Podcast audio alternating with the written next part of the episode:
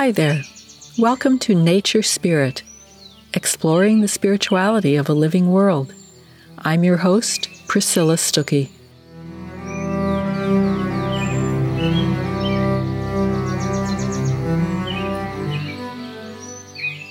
You know that feeling when you've heard something so important you just have to share it?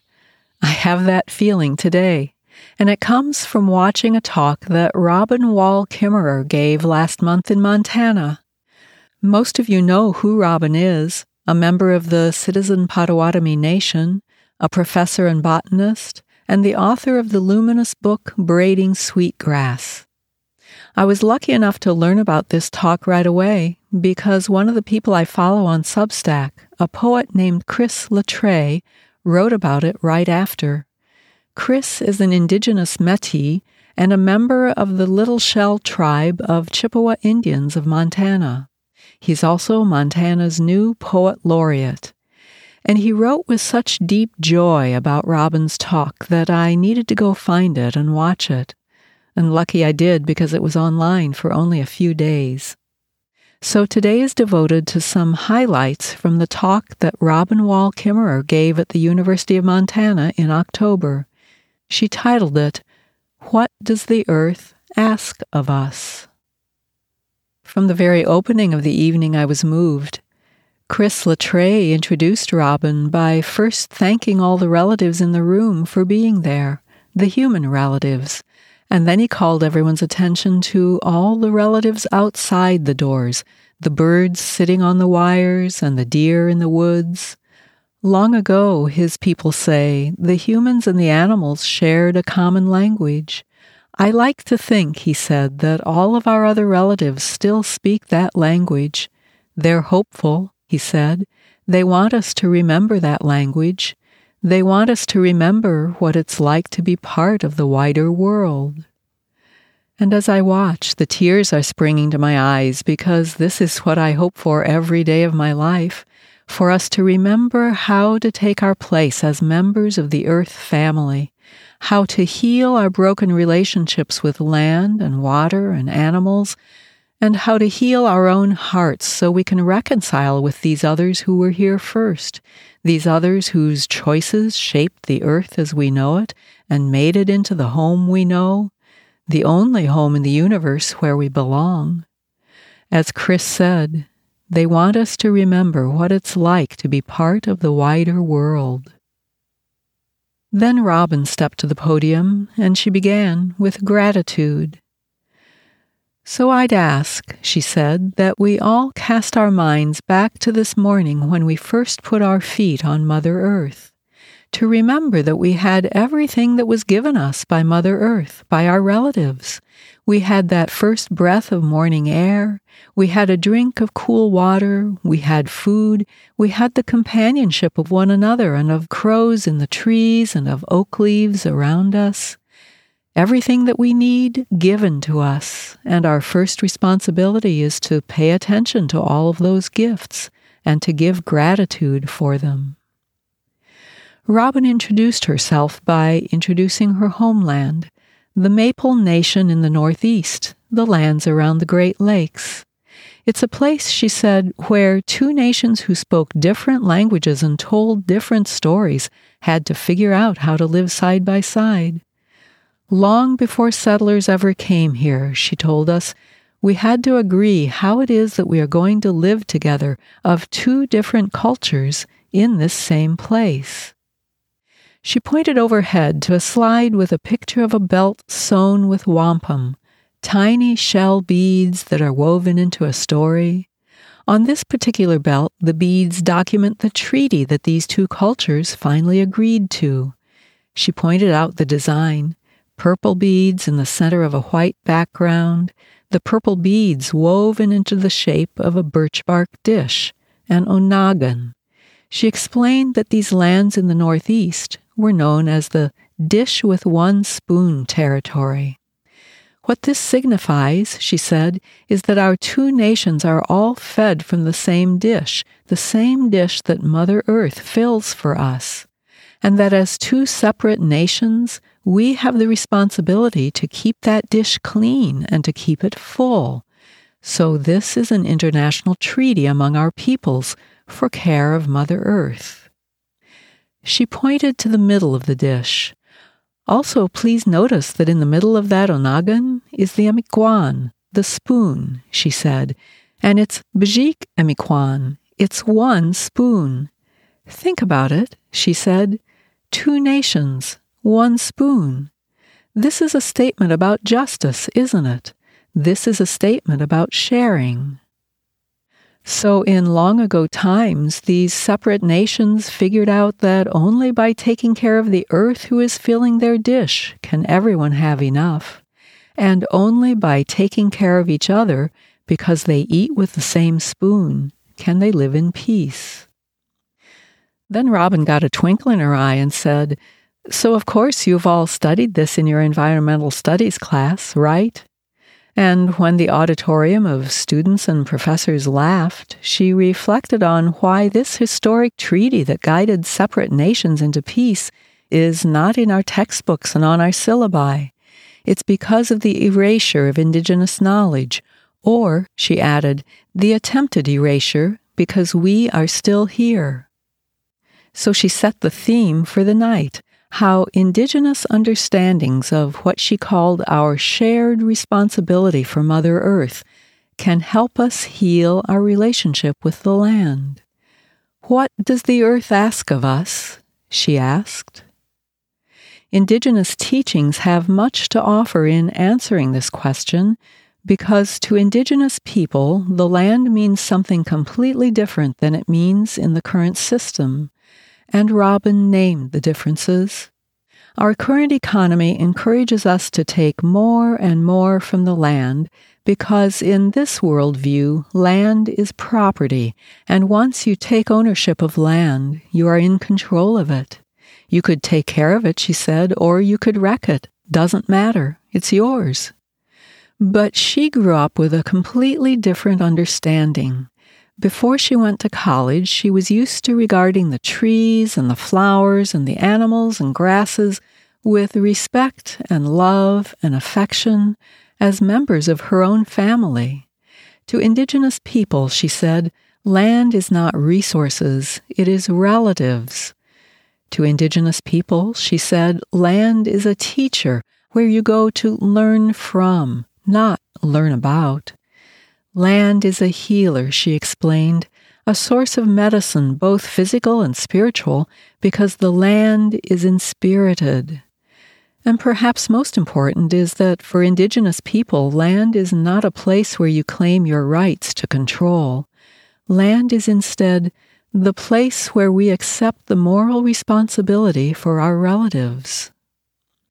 Her work throughout her life, Robin said, has been moving between these two very different ways of understanding land. So now she calls for two eyed seeing.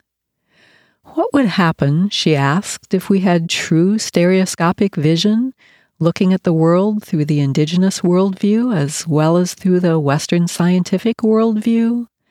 Would we be better equipped to care for Mother Earth if we had both of these ways of knowing? I think that we would, she said. The evidence backs her up. She cited the 2019 UN study that shows that in indigenous lands, the loss of biodiversity is the lowest in the world.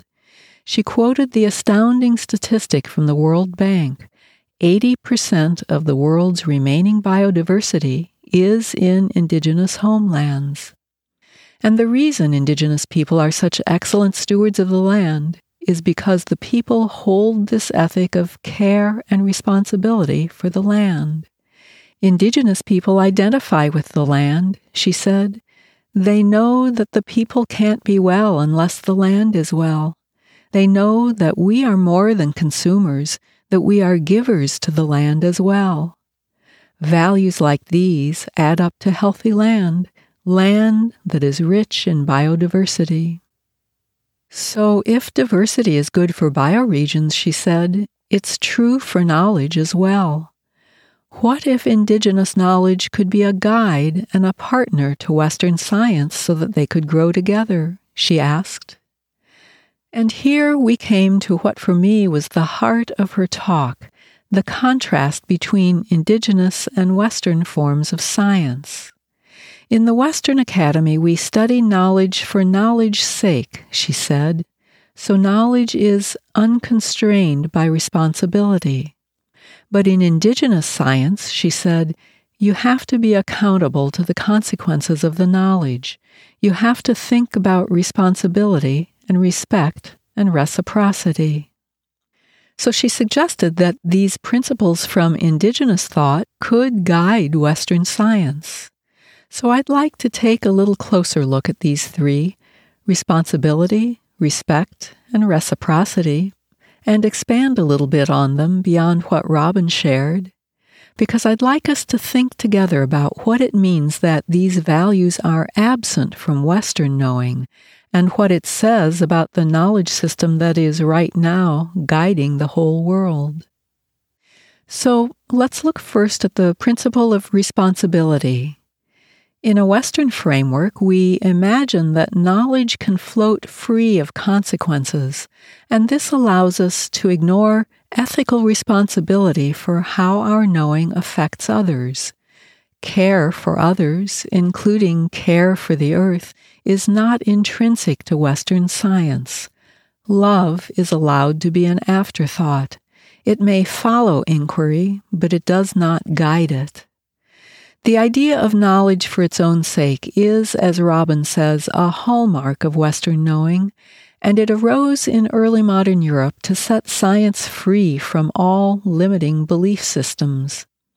The founders of modern science wanted to arrive at knowing about the world that is true no matter where you are, or who you are, or what religious beliefs you hold. They thought that knowledge could be value free. But four or five hundred years later, it becomes clear that knowledge is never value free. Like pure objectivity, it's a mirage because all knowing has a perspective. It always comes from somewhere. It is always embedded in a body. It is always enmeshed in a web of relationships. And it's no accident that the idea of knowing for its own sake took hold at the very same time as colonialism and slavery, because ignoring the consequences of our knowing goes right along with ignoring ethical care and responsibility toward others. Many people aren't aware that there were deep ties between the founders of modern science and the transatlantic slave trade. Prominent scientists in the 1600s and 1700s members of the Royal Society of London were also heavy investors in slaveholding companies. Knowing always has consequences. The question is not whether our knowing or our science has values, the question is which values it will have. Indigenous worldviews, by contrast, begin with full awareness of this web of relationships, and Indigenous people frame all their knowing within this responsibility to treat others ethically. It's a logical outcome of regarding all other beings as relatives rather than things. When the world is made of subjects, not objects, every interaction is part of a two way relationship everything happens between persons, not things. Relationships do not merely shape reality, they are reality, writes Shawn Wilson of the Opaskwayak Cree of northern Manitoba. If the world is made of relationships, then our knowing always affects someone. What the knowing consists of, how we gain it, how we share it, one question Shawn suggests always needs to be asked is What will this knowledge be used for? When this question guides the research, there can be what Robin Wall Kimmerer called accountability for our knowledge so that we use it in a good way. So, second, the principle of respect. In a Western framework, there are strict ethical guidelines for how researchers may treat other human beings, but those guidelines are very different in relation to other than human beings. We all know there are millions of animals being used for biomedical testing, and the guidelines say they may be made to suffer if researchers believe it will benefit human welfare. In biology research, killing and dissecting an organism is often the final stage of gathering the data. But if respect were a founding value of every research process, we would have to challenge the idea that as human beings we are entitled to use animals as means for our own ends. We would need to respect their welfare on a par with our own, as is now the standard in research that involves human participants.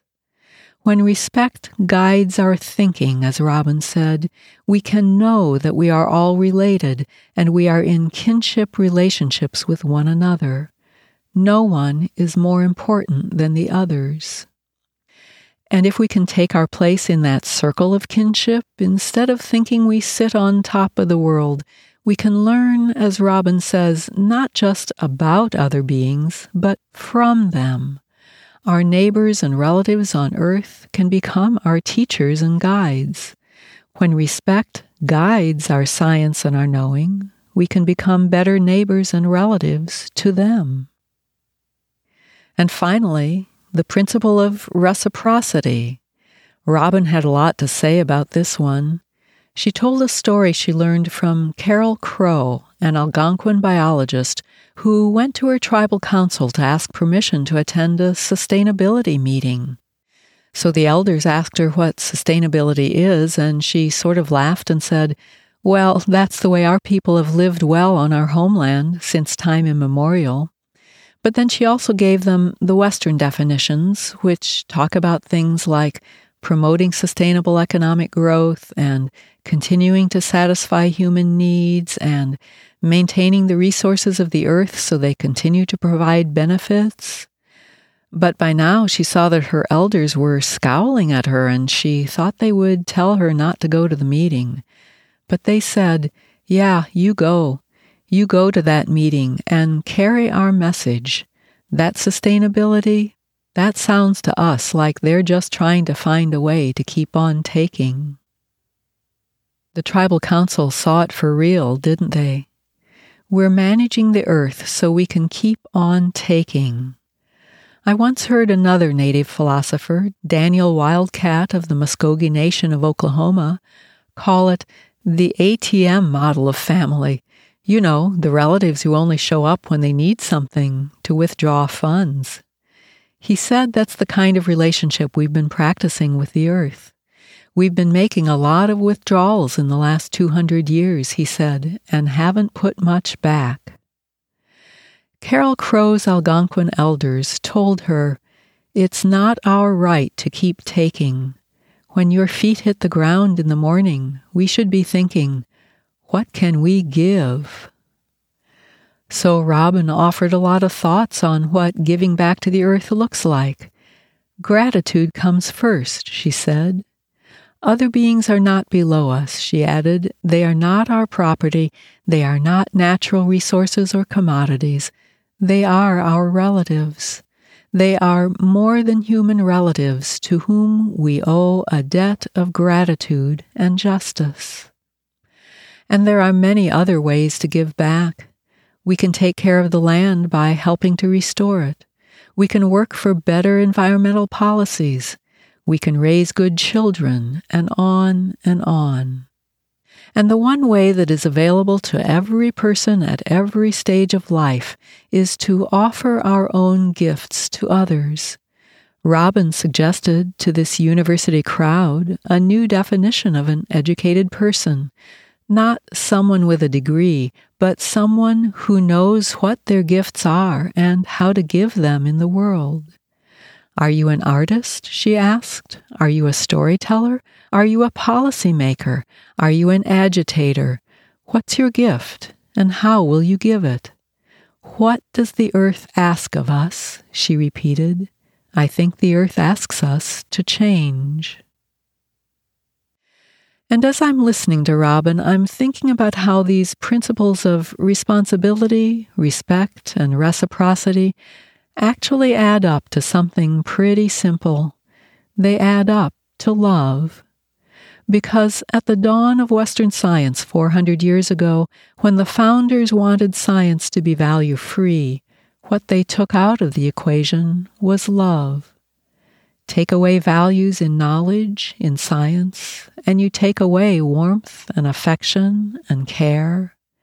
And when learning means something different than loving, people may grow rich in learning but impoverished in spirit.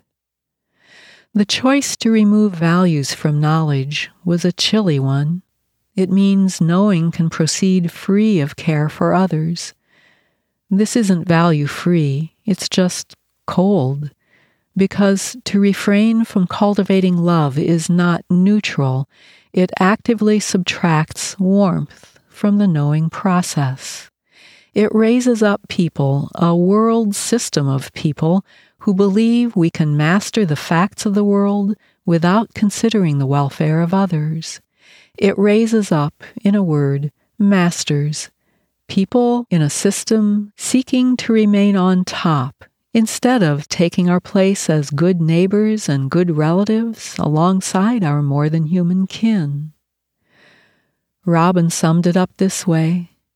It seems to me that the crises that we face as a people, she said, in a sense boil down to the fact that we haven't loved the earth enough. She wrote her first book about mosses, she explained, because mosses are so little and no one pays attention to them. I set myself this challenge. If I could get people to fall in love with mosses, what else is possible? So, what does the earth ask of us? In a word, more love, more care for our relatives on earth. So, here's to falling in love with the smallest faces of earth Here's to showing respect for the neighbors and kin, including the unlikely ones, the ones we may not enjoy very much.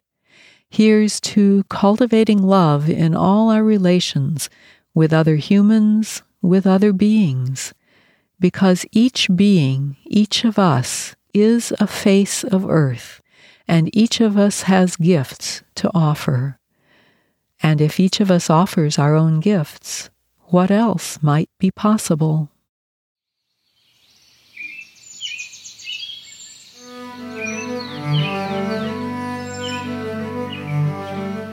You've been listening to Nature Spirit, a podcast with Priscilla Stuckey.